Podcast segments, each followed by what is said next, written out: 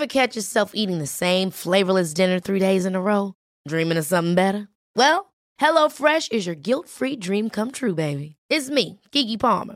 Let's wake up those taste buds with hot, juicy pecan-crusted chicken or garlic butter shrimp scampi. Mm. Hello Fresh. Stop dreaming of all the delicious possibilities and dig in at HelloFresh.com. Let's get this dinner party started.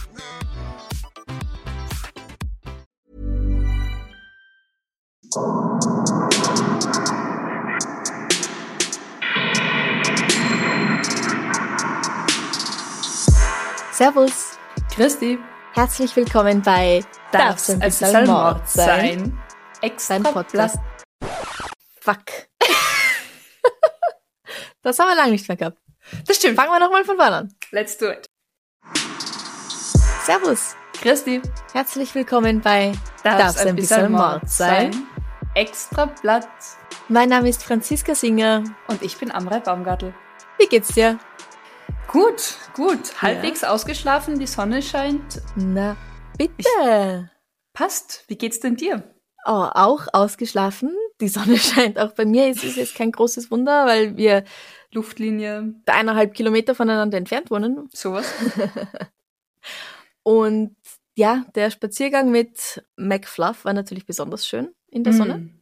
Es ist aber halt schon so kalt, dass ich schon einen Pullover und die Lederjacke brauche in der Früh. Ja, aber ich, ich mag ja das Pulloverwetter. Also ich stehe drauf, endlich meine Kapuzenpullis wieder alle auspacken zu können. du hast doch einen an, sag mal her. Ich habe das Gefühl, bei fast jeder Aufnahme oder jedem Podcast-Foto habe ich diesen Pulli an. Ich habe mehr, ich habe viel mehr als diesen Kapuzenpulli, aber das ist so dieser Fleece zu Hause Pulli. Die Arbeitskleidung. Die, die Arbeitskleidung, das ist die Arbeitskleidung, mhm. genau. das Gute ist ja, wir können theoretisch auch nackt aufnehmen. Äh, beim Podcast weiß es niemand. Ja, im Sommer haben wir das, glaube ich, auch mal getan.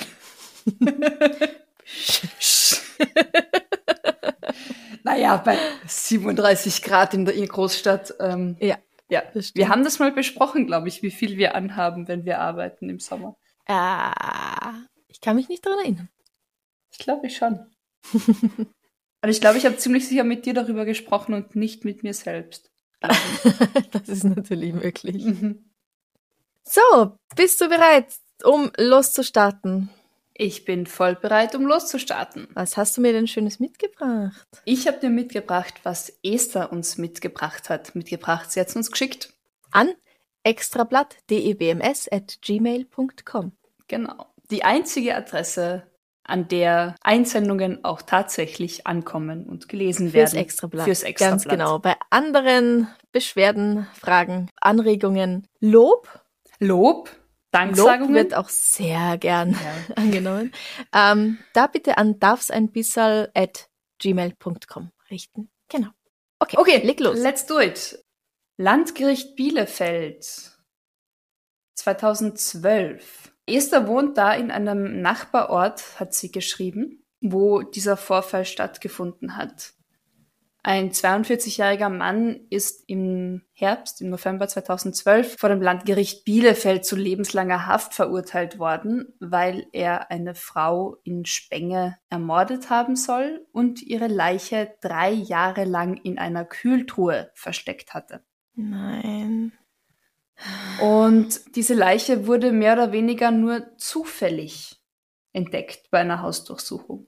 Bei einer, also warte, warte, Sie haben sein Haus durchsucht. Sie haben die das Polizei. Haus durchsucht, genau. Das heißt, da war schon was. ja, wegen wegen ähm, schon Menschenhandel auch und ähm, ich glaube Drogendelikten.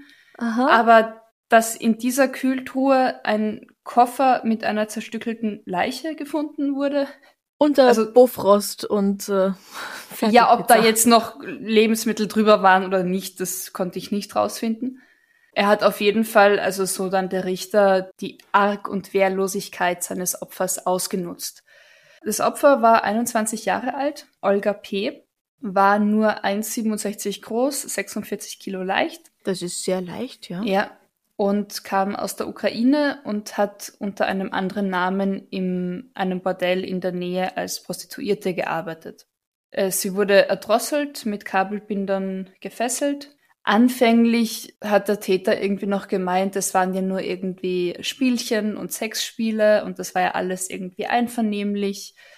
Und das wurde aber aufgrund der Verletzungen auch recht rasch zum Glück ausgeschlossen. Außerdem hat eine Sexarbeiterin in der Regel wahrscheinlich keinen Bock auf solche Spielchen. Richtig. Außer sie bietet explizit an, dass man das mit ihr machen darf. Genau. Aber ich glaube, dass ich kenne mich natürlich nicht aus, aber ich gehe davon aus, dass das eher nicht die Regel ist.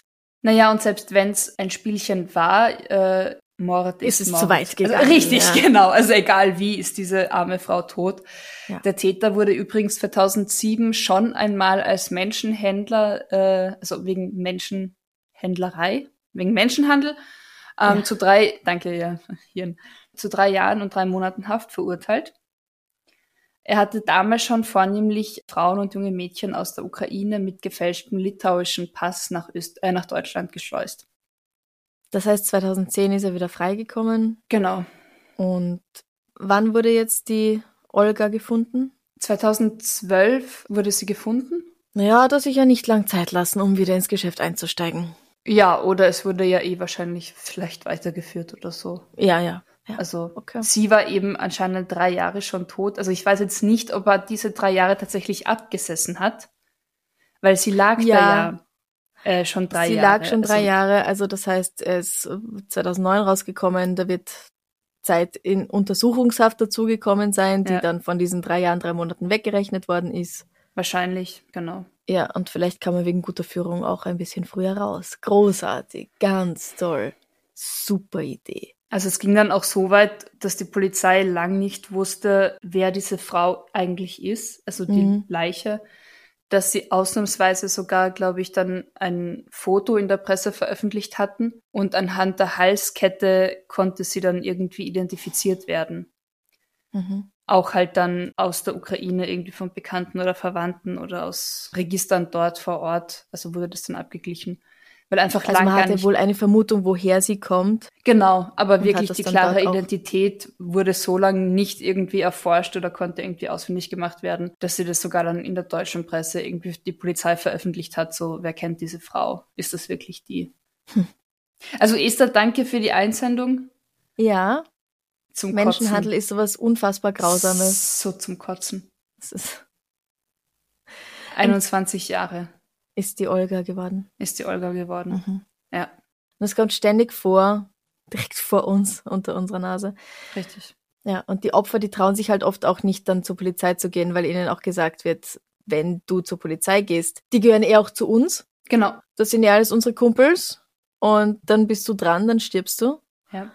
Oder du kommst dann ins Gefängnis, weil du illegal hier bist. Und das sind jetzt nur zwei Sachen, die sie ihnen erzählen. Sie erzählen ihnen alles Mögliche. Und sie werden halt auch so, wie du sagst, eingeschüchtert, teilweise ja dann auch von Menschenhändlern in Polizeiuniform irgendwie misshandelt Ja. oder vergewaltigt, damit sie gar nicht auf die Idee kommen, irgendwie. Also das Vertrauen wird so geschwächt und so gebrochen. Ja. Und was es, Es für Möglichkeiten so gibt, Kotzen. wissen diese Personen dann nicht. Richtig. Sie wissen ja auch nicht, wohin sie sich wenden können. Sie kennen unsere Sprache auch nicht. Sie haben keinen Internetzugang oder sonst irgendwie, wo Ja. man jetzt sagen, ja, nein, Ja, also ja. Und sehen außer, außer diesem Bordell und, und ihre, ihre Unterbringung, was wahrscheinlich ein und dasselbe ist, sehen sie auch nichts von der Stadt Ja, oder Dorf oder was auch immer. Ja. Schlimm. Und es wird ihnen halt ganz oft versprochen, den Frauen jetzt aus der Ukraine zum Beispiel, dass sie hier Tänzerin werden dürfen oder, ja. oder auch als Kellnerin arbeiten. mehr Geld verdienen, der Familie Ja. was heimschicken, die Mhm. Familie nachholen. Es sind ja nach wie vor eben diese, die Schicksale, wo es eigentlich nur darum geht, der Familie was Besseres zu ermöglichen und für die Familie halt zu arbeiten. Aber welche Form von Arbeit das dann ist und wozu sie da gezwungen und genötigt werden, Ja. ist einfach unvorstellbar grausam. Und es ist auch nicht so, als ob sie dann einfach das Geld auf die Hand bekommen würden. Richtig, Sie haben keinen Ausweis, sie haben, richtig. sie haben kein Geld. Also nichts von dem, was ihnen versprochen wird, ist wahr. Ja. Okay. Franziska, Ich mache ein bisschen was Lustigeres, wenn das Ja, in Ordnung ist. gerne, Ja? gerne. In Nordheim in Niedersachsen hat im April diesen Jahres eine mobile Blitzanlage die Menschen beschäftigt. Mhm. In einer Zone, in der nur 20 kmh erlaubt sind, ist dieser Blitzer aufgestellt worden und hat, wie sich herausgestellt hat, nicht nur bei Autos ausgelöst, sondern auch bei Menschen. Die vorbeigelaufen sind. Ja, genau. Rasant, sind, okay. Ja. Es sind 52 Personen geblitzt worden, die nicht in Schrittgeschwindigkeit unterwegs waren, sondern da durchgerannt sind. Die haben aber keine Strafzettel erhalten. Ich meine, es wäre in den meisten Fällen wahrscheinlich auch schwierig gewesen, weil ein Mensch ja kein Kennzeichen. Autokennzeichen hat, Ja. wo man dann wissen könnte, wer das ist und wo man die Strafe hinschicken soll. Aber in Deutschland wird ja von vorne geblitzt, das heißt, du hättest die Gesichtserkennung. Naja, aber es gibt ja nicht einfach so eine Gesichtserkennung. Es ist ja nicht jeder Bürger registriert mit Ja, seinem stimmt. Gesicht. Ja. Vor allem laufen, hallo. Also, ja. Der schnellste war Bilal Suleiman, der Besitzer einer Shisha-Bar. Der ist mit 26 kmh da durchgefetzt. Wow. Er sagt in einem Interview, ich dachte erst, ich müsste schneller sein. Aber es hat auch so gereicht. Ich habe aber auch nicht, ich habe aber auch nicht richtig durchgezogen, sonst wäre ich noch schneller gewesen. Ach, der hat das absichtlich da schon probiert, aber auch geblitzt. Ja, ja, also die Leute Ach haben sich so. da dann versammelt Oh, wie cool. und einer nach dem Mist. anderen hat's Nur probiert. 26. Yes, okay, drüber. Ein Video davon, wie Bilal Suleiman da durchrennt, macht die Runde. Und mehrere Fußballvereine aus der Region haben dann anscheinend auch wirklich bei ihm angefragt, ob er nicht bei ihnen spielen möchte, weil sie brauchen einen schnellen Stürmer. Und? Hat er angenommen? Ist er jetzt irgendwo im Fußballverein? Oh, ich glaube nicht, darüber habe ich aber nichts gefunden. Okay, okay. Ich glaube, er ist ganz glücklich mit seiner Shisha-Bar. Aber Top-Werbung für seine Shisha-Bar in der Gegend, oder? Man sagt, Ja. das ist der, der 26 km/h rennen kann. Ist schon cool. Ja, also zumindest seine 15 Minuten rum hat er bekommen. Auf Mhm. jeden Fall. Cool. Gibt's den Blitzer noch? Nein, der ist dann wieder abmontiert worden nach einigen Tagen. Ähm, Kein es war aber, wenn ich mich Spielgerät. jetzt, es war aber, wenn ich mich jetzt recht erinnere, davon die Rede, das vielleicht irgendwie beim nächsten äh, Stadtfest wieder aufzustellen. Als Attraktion. Als Gag, Wer ist schneller? Das ist schon cool. Genau, ja. Naja, 20 km/h, aber es ist trotzdem. Ich weiß gar nicht, wie schnell ich jetzt rennen müsste, damit das 20 km/h sind. Also Ich würde ich natürlich, im- wenn ich jetzt wüsste, dass es hier in meiner Gegend, würde ich das ausprobieren. was ausprobieren, oder? Ja. Ich möchte auch wissen, wie schnell ich laufen kann. Im Auto ist es wahnsinnig langsam, das weiß ich. Aber ja, zu da rennen, kriecht man so dahin. Da aber, kriechst, ja, ja. wenn man selbst rennt. Hm? können wir mal probieren. Mhm. Wollen wir bei Autos und Blitzern bleiben? Ja, sehr gerne. Thematisch. Und Ich entschuldige mich sehr, es haben sich gerade ein paar Flugzeuge entschieden, sehr laut über mein Haus zu fliegen. Ja, weil ich sie zu dir geschickt habe. Mhm, Die sind danke. so, genau. Ich habe gerade meine Maus gegossen und beim Trocknen verschiebe ich gerade meinen Text. Okay, wir können das ja alles äh, schneiden. Oder auch nicht. So, in der Schweiz sind wir, da sind wir. Auch heuer, 2021, ich weiß nicht mehr, wann genau das war, hat eine Millionärin aus Zürich eine Strafe, also eine, ein Bußgeld wegen überhöhter Geschwindigkeit bekommen. Hast du das mitbekommen? Äh, nein? Doch. Ja. Sie musste Ja. umgerechnet mehr als 184.000 Euro zahlen. 200.000 Franken. Also Schweizer Franken. Weil sie statt 50 kmh 95 kmh gefahren ist. Und das ist eh auch noch milder, diese Strafe, weil eigentlich ursprünglich hätte diese Strafe mehr als 400.000 Euro ausgemacht. Ja, weil in der Schweiz wird die Höhe der Strafe an deinem Einkommen bemessen. Richtig, also ab, ab einer gewissen Stufe. Also es gibt dann schon diese, was weiß ich, zwei, drei kmh Überschreitungen. Da ist es dann irgendwie noch an fixen Beträgen festgesetzt, so, so wie ich das herausgefunden habe. Mhm. Aber irgendwann, wenn du viel zu schnell bist oder wenn du zu viele Strafen hast, dann wird es an deinem Einkommen oder deinem Vermögen eben irgendwie bemessen. Mhm. Die Klage eben, also es wurde reduziert, die Strafe, aber es kamen dann wieder 13.000 Franken hinzu, weil noch eine frühere Strafe offen war. Aber ich meine, diese Frau besitzt mehr als 13 Millionen Franken, also da sind 200.000 Franken wahrscheinlich echt so Peanuts. Mehr als 13 Millionen Ja, Franken. ja, Ja. ja. Naja, also du bleibst ja nicht reich dadurch, dass du dein Geld ausgibst. Die 200.000 hätte sie sich natürlich gern behalten. Oder anders angelegt oder für sich für einen, was weiß ich, Champagner-Yacht oder keine Ahnung was ausgegeben. Ein kleines Aber- Bad in Moët Chandon. Oh, Milady.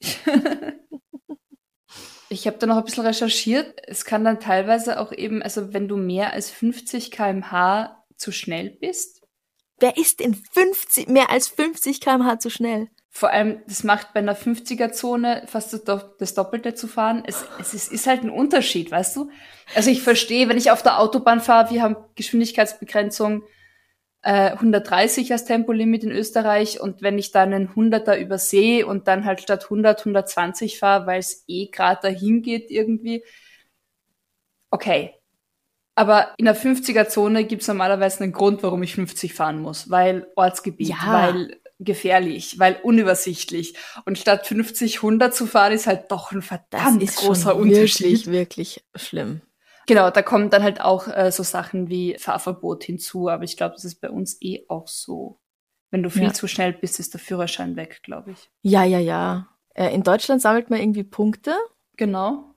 Ich, ganz ehrlich, ich habe halt, ich bin halt noch nie so viel zu schnell gefahren, dass ich irgendwie eine Strafe bekommen hätte oder dass irgendjemanden noch gefährdet hätte. Also Echt das noch nie? Also ich habe wegen zu schnell fahren, aber eben, das waren halt dann so 10, 12 kmh schon zahlen müssen. mhm, mhm, Ja, böses ich, Mädchen. ja, wie gesagt, diese Hunderter auf einer Autobahn, wo es eigentlich gefühlt Ja, manchmal ist es, manchmal kann man es sehr schlecht sehen. Ja, Ja. das stimmt. Und jetzt kenne ich ja auch die Blitzer auf der Strecke, ist ja nicht so.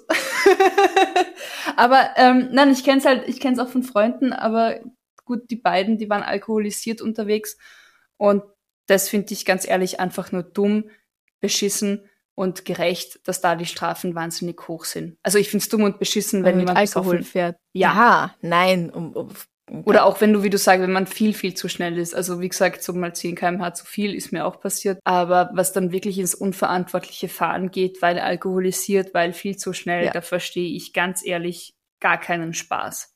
Nein, ich auch nicht. Aber sind wir schon wieder weit Sind wir ganz Thema woanders? genau, aber die Millionärin in der Schweiz äh, muss 200.000 Franken zahlen. Eben, es ist ja auch nicht ihr erstes Vergehen. Also Aha. sie scheint Ah, dann ja. einen guten Bleifuß zu haben. Ja gut, also ist ihr vielleicht doch wurscht, wohin ihr Geld geht. Wahrscheinlich. Na gut. Ja, du, von mir aus. Ähm, Mach weiter. Katharina hat etwas geschickt. Hallo ihr Lieben, bei mir in der Gegend ist was echt Tragisches passiert, so schlimm wie manche Leute ticken. Vielleicht wollt ihr das im Extrablatt erzählen. Und das ist etwas, das bestimmt jeder schon gehört hat, aber ja, wir erwähnen es. Ähm, sie schreibt auch noch, ich liebe euren Podcast, macht weiter so. Ganz liebe Grüße aus Ingelheim, Kathi. Also vielen, vielen Dank, Kathi, für diese Einsendung an extrablatt, dbms.gmail.com. Und es geht um den Mann, der in Ida Oberstein einen anderen Mann an einer Tankstelle erschossen hat. Oh, ja. Das auch davon Jetzt gehört, vor kurzem erst, oder? Ja, ja, genau. Ja. Genau. Also für alle, die es noch nicht gehört haben oder kurz zur Auffrischung, es ist ein Mann in diese Tankstelle reingegangen und wurde darum gebeten, eine Maske aufzusetzen, weil es immer noch Maskenpflicht gibt. Und weil wir seit eineinhalb Jahren doch irgendwie mit einer weltweiten Pandemie leben. Ja, genau. So. Dieser Mann hat das aber nicht nur abgelehnt, sondern er hat seine Waffe gezogen und den 20-Jährigen erschossen. 20 Jahre war der erst. Ich meine, 20 das, Jahre alt, sein Name ist Alex W. Punkt. Es macht die Sache weder tragischer noch leichter, egal wie alt das Opfer ist, aber Naja, Gott. also je jünger, desto mehr wirkt's dann irgendwie doch, ne? ja. Ganz oft zumindest. Also der Mann wollte Bier kaufen, er ist, der Täter ist 49 Jahre alt und ähm, es kommt zu einem Wortgefecht, weil er Mhm. eben keine Maske aufsetzen möchte. Der Mann verlässt die Tankstelle wieder, kommt zwei Stunden später zurück mit Maske, zieht die Maske runter an der Kasse.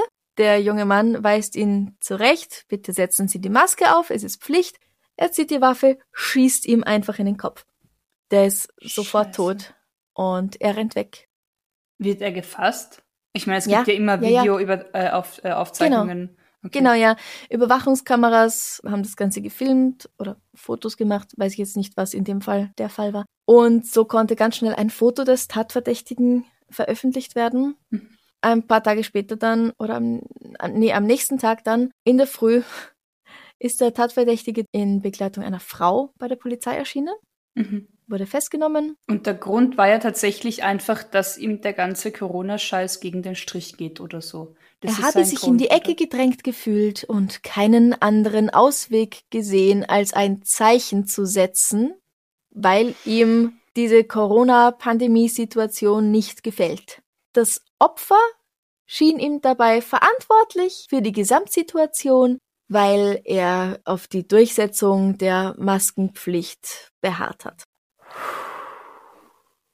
Mhm. Ja, es hat sich herausgestellt, dass, also ist, das war das allererste Mal, dass in Deutschland zumindest ein, ein Mann wegen der Corona-Maßnahmen ermordet worden ist. Oder ein Mensch halt.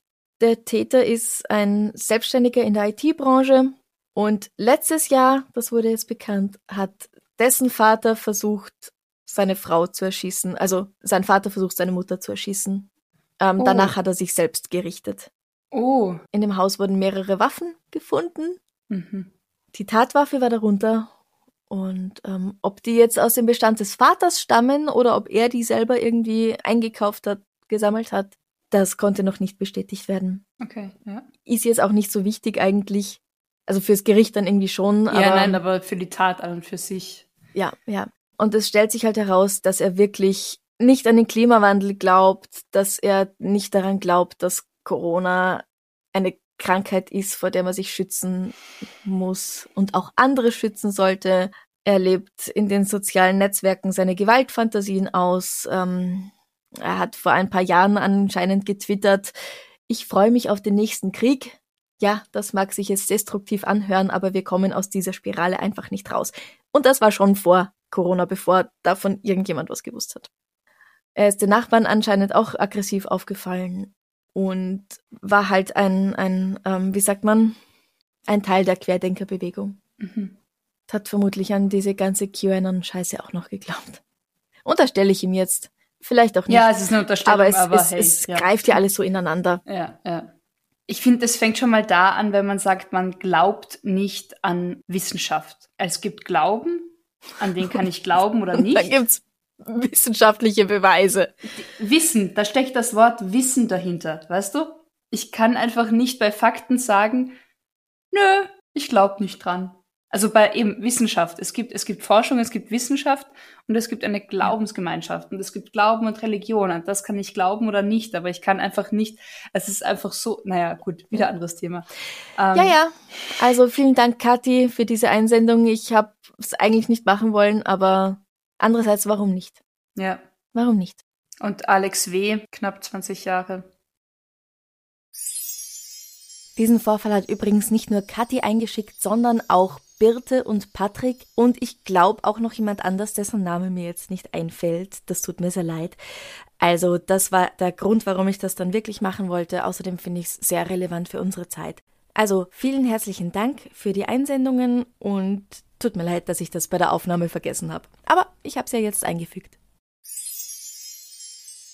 Ich mache mit noch was bisschen sehr Tragischem weiter. Okay. Aber ich habe zum Abschluss was Leichteres dann. Sehr gut. Esther hat uns noch was eingeschickt. Die hat nämlich gleich zwei Geschichten geschickt. Geschichten, mhm. Stories, Artikels. Artikel. Artikels. Artikels. Ähm, wir sind nach wie vor in Spenge in Nordrhein-Westfalen in der Silvesternacht 2017, 2018. Mhm. Da soll ein betrunkener Vater seine beiden damals sechs und neun Jahre alten Kinder zum Sprung aus dem Fenster seiner Wohnung im zweiten Stock animiert gedrängt haben. Äh, oh. Die Kinder sprangen, beziehungsweise ein Kind wurde von einer Nachbarin noch an der Dachrinne hängend irgendwie gesehen, bevor es abstürzte. Die wurden beide schwer verletzt. Dem Mann natürlich droht ein Gerichtsverfahren. Der Familienvater 39 lebt getrennt von der Ehefrau. Alle 14 Tage kann er seine Kinder sehen. Der Mann wird irgendwie als hilfsbereit und freundlich beschrieben, freut sich ja. immer, wenn die Kinder kommen. Dann ja, sind ja. sie im Hallenbad und er sagt, ja, jetzt habe ich wieder die Jungs da und juhu. Mhm. Ein schöner Wochenendvater. Genau. Und Passanten haben in der Silvesternacht kurz nach Jahreswechsel in der Fußgängerzone die beiden Kinder gefunden und die Rettung verständigt. Das darf doch nicht wahr sein. Warum hat er das gemacht? Weil er seiner Ah. Frau, seiner Ex die Kinder nicht gönnen wollte? Nein, er war sturz, sturzbesoffen. Also sie waren bei einer Nachbarin bei einer bekannten Silvester feiern. Da hat er ziemlich viel getrunken. Hat dann dort irgendwie einen Streit mit deren Sohn angefangen wegen der Musikauswahl, keine Ahnung, und hat dann irgendwann so gemeint, kommt jetzt, wir gehen heim. Die Bekannte hat dann noch gemeint, ach, lass die Kinder doch da schlafen, fahr selber heim. Nein, nein, er nimmt die Kinder mit. Und sie hat sie auch noch irgendwie bis zur Wohnungstür begleitet. Letztendlich kann nicht geklärt werden, ob er es im Scherz gesagt hat. Also er scheint tatsächlich irgendwie den Kindern gesagt zu haben, ja, springt's runter oder ich schub's euch. So. Ei. Also sie dazu gedrängt haben, kommt, traut euch eh nicht und, und Aus dem Also- zweiten Stock. aus dem sechs Meter, mindestens sechs Meter Höhe. Das muss ihm doch egal in welchem Zustand. Auch wenn Nein, er ich, es, es ist ist, muss ihm das klar sein, dass wenn die das machen, nichts Gutes dabei rauskommt. Also ich, ich kann dann nur die, eine Zeugin dann zitieren, die dann meint, der eine der beiden Söhne hat gewinselt und geweint und erzählt, sein Vater habe gesagt, sie sollen da runterspringen, sonst würde er sie schubsen. Und die Kinder haben überlebt. Die Kinder haben überlebt, sie tragen zum Glück auch keine körperlichen äh, bleibenden Schäden davon. Ja, also erstmal haben sie sich einiges gebrochen, nehme ich mal an. Offenes aber Schädel-Hirntrauma, Brusttrauma, diverse Brüche an Gesicht und Arm, Beckenprellungen, aber körperlich kommt alles wieder ins Reine sozusagen. es kann heilen und sie werden nicht für Genau, immer geschädigt genau. sein. Und der Vater wird zu einer Bewährungsstrafe von 20 Monaten verurteilt. Eine Be das Gericht geht von fahrlässigem Vollrausch aus, in dessen Folge es zu einer gefährlichen Körperverletzung kam. eine Ein Bewährung. fahrlässiger Vollrausch ist, wenn ich knapp, was weiß ich, betrunken noch jemanden ausweichen kann und niemandem was passiert Ja, und Blechschaden entsteht, dann ist das ein fahrlässiger Vollrausch, meines Erachtens dann nach. gibt's eine Bewährung. Richtig. Wenn du deinen Kindern sagst, sie sollen aus dem zweiten Stock springen, Oder du schubst sie mit sechs und neun Jahren. Der Papa, total besoffen, aggressiv. Du hast keine Ahnung, du weißt nicht, Wahnsinn. was da los ist. also ich finde nicht, dass Gefängnis immer die beste Lösung ist, aber in dem Fall sperrt sie ihn doch einfach ein für ein Jahr. Mindestens. Und, Und, und, äh, und dann gibt's ihm noch Bewährung. Richtig. Und die Kinder nur Aber- sehen unter Aufsicht und keine Ahnung. Na, hoffentlich darf er die nicht mehr sehen. Das weiß ich Also- ganz ehrlich nicht. Also das stand nirgends. Also halt wirklich nur mit Aufsicht. Ja. Wahnsinn. Okay, gut. Huh. Also Esther, danke für die Geschichte, danke für äh, Ja. Geschichte. Ich sag Geschichte, also Story. Also Story Danke. heißt Geschichte. Es wird Richtig, nicht besser, wenn man es auf Englisch sagt.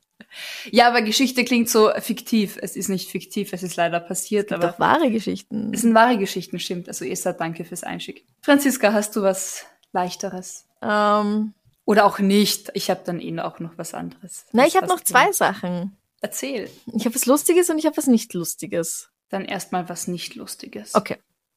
Eine weitere E-Mail. Hallo Franziska, hallo Amrei. Danke für euren tollen Podcast und eure spannenden Geschichten. Ich finde euch beide super. Ich bin selbst im Außendienst tätig und daher mehrere Stunden am Tag im Auto, was manchmal viel Nerven kosten kann. Dank euch ist dies nun viel erträglicher geworden. Oh, schön. Ja. Ich persönlich habe einen speziellen Bezug zum Thema True Crime, da meine beiden Urgroßväter Opfer eines Mordes wurden. Leider ist nach der Zeit einiges an Information verloren gegangen. Was ich euch dazu sagen kann, ist Folgendes. Es war der 12. Dezember 1965, als mein Urgroßvater am Heimweg von seinem Stammlokal erschlagen wurde. Der Täter war 18 Jahre, als er ihn von hinten mit einem Stein tätlich attackierte. Es war ein Mord aus Habgier, da er in der Kneipe gehört hatte, dass mein Urgroßvater um einen für damalige Verhältnisse schönen Geldbetrag Holz verkaufte. Der junge Mann folgte ihm durch einen unübersichtlichen Waldweg Richtung Heim und erschlug ihn, seine Leiche verdeckte er mit Eisplatten und Schnee. In der Stammkneipe waren beide Männer wohl bekannte Gäste, und mit der Zeit ist aufgefallen, dass der Täter immer wieder neue Errungenschaften vorzeigte. Nach meinem Urgroßvater wurde in dieser Zeit bereits gesucht. Die Polizei konnte schnell einen Bezug zwischen den beiden Männern herstellen. Der Täter war geständig und zeigte den Beamten erst im Jänner den Tatort und somit die versteckte Leiche. Also einen Monat später ungefähr. Mhm. Mein Uropa war damals 74 Jahre alt und wohnhaft in der Einöde, Treffen bei Villach. Oh. Also deine Gegend. Hey. Nach seinem Tod wurde die Familie auseinandergerissen und einige Familienmitglieder verließen Kärnten und kamen nach Tirol.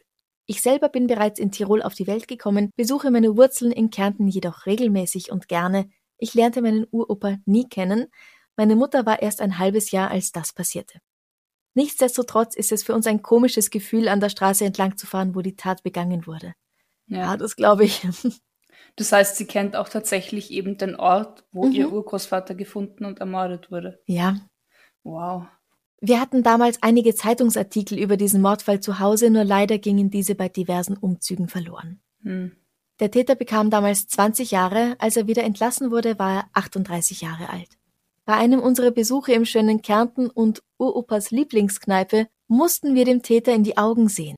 Wir verließen auf der Stelle das Gasthaus, da meine Oma auch dabei war und sie somit dem Mörder ihres Vaters gegenüberstand. Ich hab Gänsehaut, krass. Mhm, ja, ich Wow, okay. Er hat seine Schuld per Gesetz abgegolten, aber es war für sie dennoch nicht zu ertragen. Das glaube ich. Oh Gott, natürlich. Ja, ja, ja.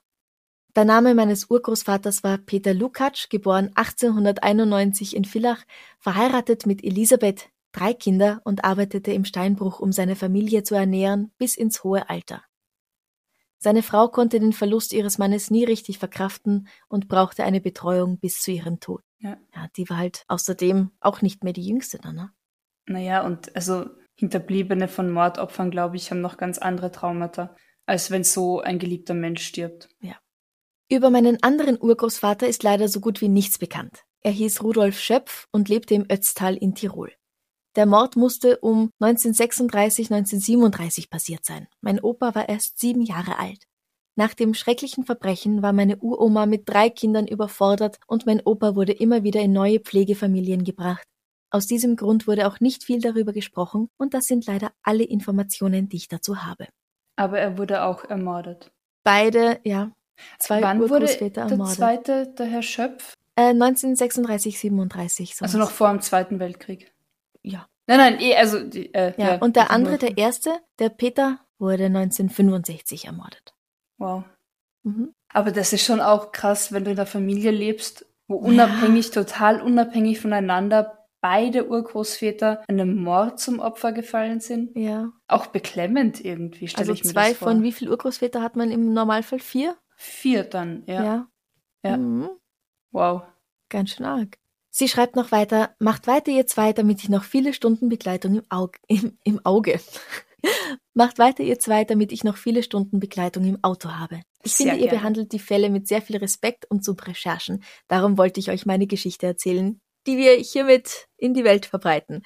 Danke. Also auch danke ja. fürs Erzählen und fürs Schreiben. Ich finde ja. das sehr, sehr spannend, wirklich. Patricia aus Hallen Tirol. Also vielen lieben Dank, Patricia. Es danke. ist Hammer, ja. Wir haben beide wirklich Ja, es ist wirklich krass. Es, wow. So unmittelbar ja. halt irgendwie. Also, ja, ja, ja, ja. Ganz, ganz toll. Wow. Dankeschön. Danke. Okay. Du okay. dran. Ah, ich ich lasse das mit dummen Überleitungen.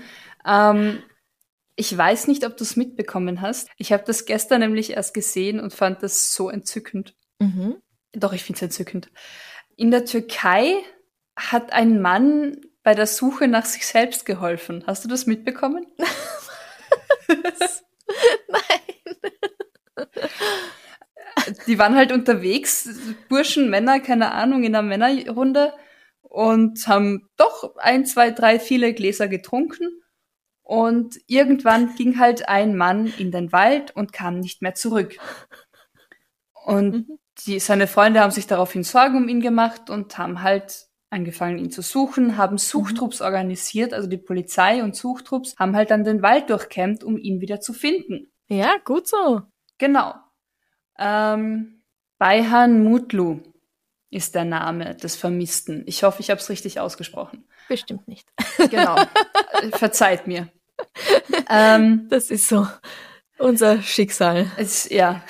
Genau, und die Suchtrupps durchkämmen die Gegend, viele Bürger und Bürgerinnen beteiligen sich an der stundenlangen Suche und rufen halt irgendwann auch den Namen. Mhm weil halt irgendwann findet niemanden, man findet keinen Körper, keine Spuren und dann fängt man halt an zu rufen, weil im besten Fall liegt er wo und sagt, ja, hier bin ich. Ja. Und in dem Moment erleben irgendwie ziemlich viel eine lustige Überraschung, weil mitten in dieser Menge jemand sagt, ja, ihr ruft mich hier, ich bin da. Er hat sich hilfsbereit und ich glaube noch ziemlich restbetrunken der Suchgruppe angeschlossen, um zu helfen, zu suchen. Ohne genau zu wissen, wen oder was er wissen, jetzt sucht, aber die suchen geht. alle. Also ich suche jetzt mal mit und dann fangen sie an, seinen Namen zu rufen und sagt so, ja, was ist? Ich bin eh da. Wo war er denn? Vielleicht ist er hintenrum aus dem Wald wieder raus. Ich habe keine Ahnung. Geil. Also er, er, er ist auch damit einverstanden, seinen, sein Bild und seinen vollen Namen veröffentlicht zu haben. Das geht gerade Ja. irgendwie durch alle also er möglichen findet es auch Medien. lustig. er findet es auch, also er hat sicher auch, auch wenn es gerade vielleicht noch peinlich ist, aber er hat sicher später eine lustige Geschichte zu erzählen. Ja. Es geht ihm gut, es geht allen gut und das es hatten halt viele Menschen einen die Hauptsache. Nachtspaziergang durch den Wald in der Türkei. Keine Ahnung. Aber ich kann mir das so richtig gut vorstellen. Also ich kenne so leicht tollpatschig, trolldoofe, liebe betrunkene Menschen, die halt sagen, okay, ich helfe suchen, ich helfe suchen. Ja. Komm, komm, ich komm mit, wir helfen, wir suchen. Wen Ja, suchen ja. wir? Keine Ahnung. Wir suchen. Wir tun irgendwas zusammen, es ist voll genau, schön. genau. Ich, ich helfe dir. Gemeinsam Ja. sind wir stark. Ja, Und genau. worum geht's? Oh, um mich, oh. Oh, ach so, nein, Oh, ich bin, ich bin äh. da. Hi. Okay. Ich finde, wir sollten damit aufhören. Ja, Und ich okay. heb mir die andere Geschichte für nächste Woche auf. Alles klar. Ja. Alle da, alle gefunden, alle glücklich. Genau. Passt doch. Super positiv. Mhm. Sehr schön. Vielen herzlichen Dank. Ich danke, Wieder ich eine- danke dir. Eine traurige und ähm, also eine gute Wahl mal wieder. Gute Mischung hat man heute, ja? Ja, ich glaube Mhm. auch. Also eben, wer noch Geschichten hat, Artikel, schickt Ja, uns, schickt ja, ja. uns, schickt Wir uns. freuen uns immer. Hm? Genau. Immer gut, wenn es um irgendwelche Straftaten geht, um irgendwelche Verbrechen. Richtig. Ist ja Hauptsache, doch True es Crime. ist wirklich passiert. Ja. Kein Fake Crime, sondern True Crime. True Crime. Nur das wahre Leben, genau. Wobei, wir haben ja Oktober. Vielleicht gibt's auch ein paar Uh, gruselige Geschichten. Das wäre ja toll. Halloween. Aber auch da, bitte, es muss wirklich passiert sein. Ich meine, in welcher Realität das wirklich passiert ist, ist ja wieder so eine Auslegungssache, gell? Nein, Nein? Okay. es muss real jemandem passiert Hier in sein, dieser- euch genau. selbst. Und ähm, also könnt ihr das auch gern einschicken. Vielleicht machen wir dann ein Grusel-Special. Das wäre voll toll. Ja. Oh ja, oh bitte, lass uns Grusel- Grusel-Specials machen. Also, wenn jemandem ein Geist begegnet ist Mhm. oder Sich Tische Jemand- verrückt haben. ja, oder jemand ein UFO gesehen hat, könnt alles einschicken. Alles Ja. her damit. Genau. Genau. Okay, Okay. was machst du heute noch? Mir überlegen, was ich für die Taufe meiner Nichte anziehe übermorgen. Hm, Und dann, ich glaube, die Sonne genießen. Rausgehen. Ja, genau. das ist gut. Das werde ich auch machen. Ich werde jetzt gleich nochmal mit unserem Executive Producer McFluff spazieren gehen. In der wunderbaren Sonne. Und dann, Mhm. Dann werde ich einen alten Freund besuchen und zum allerersten Mal sein Baby kennenlernen. Oh, ey. Da freue ich mich schon sehr drauf. Das klingt nach einem sehr tollen Tagesprogramm. Wegen Corona haben wir uns fast nicht gesehen im letzten Jahr und ich habe das Baby halt noch nie getroffen und jetzt wird schon bald eins. Und, ja. Ach, stimmt, die kamen ja recht zeitgleich wahr. auf die Welt, meine Nichte. Und Mhm. eben, äh, genau, Ja, das hast du damals genau. erzählt. Ja. ja. Meine Nichte ist heute eins übrigens. Ah. Happy Birthday. Happy Birthday. Ja, dann noch einen schönen Tag. Genießt die Sonne. Ihr zu Hause, egal ob Regen oder Sonnenschein. Oder macht Sternenhimmel. Draus. Enjoy. Gut gehen lassen. Bis zum nächsten Mal. Bussi. Bussi. Baba. Baba.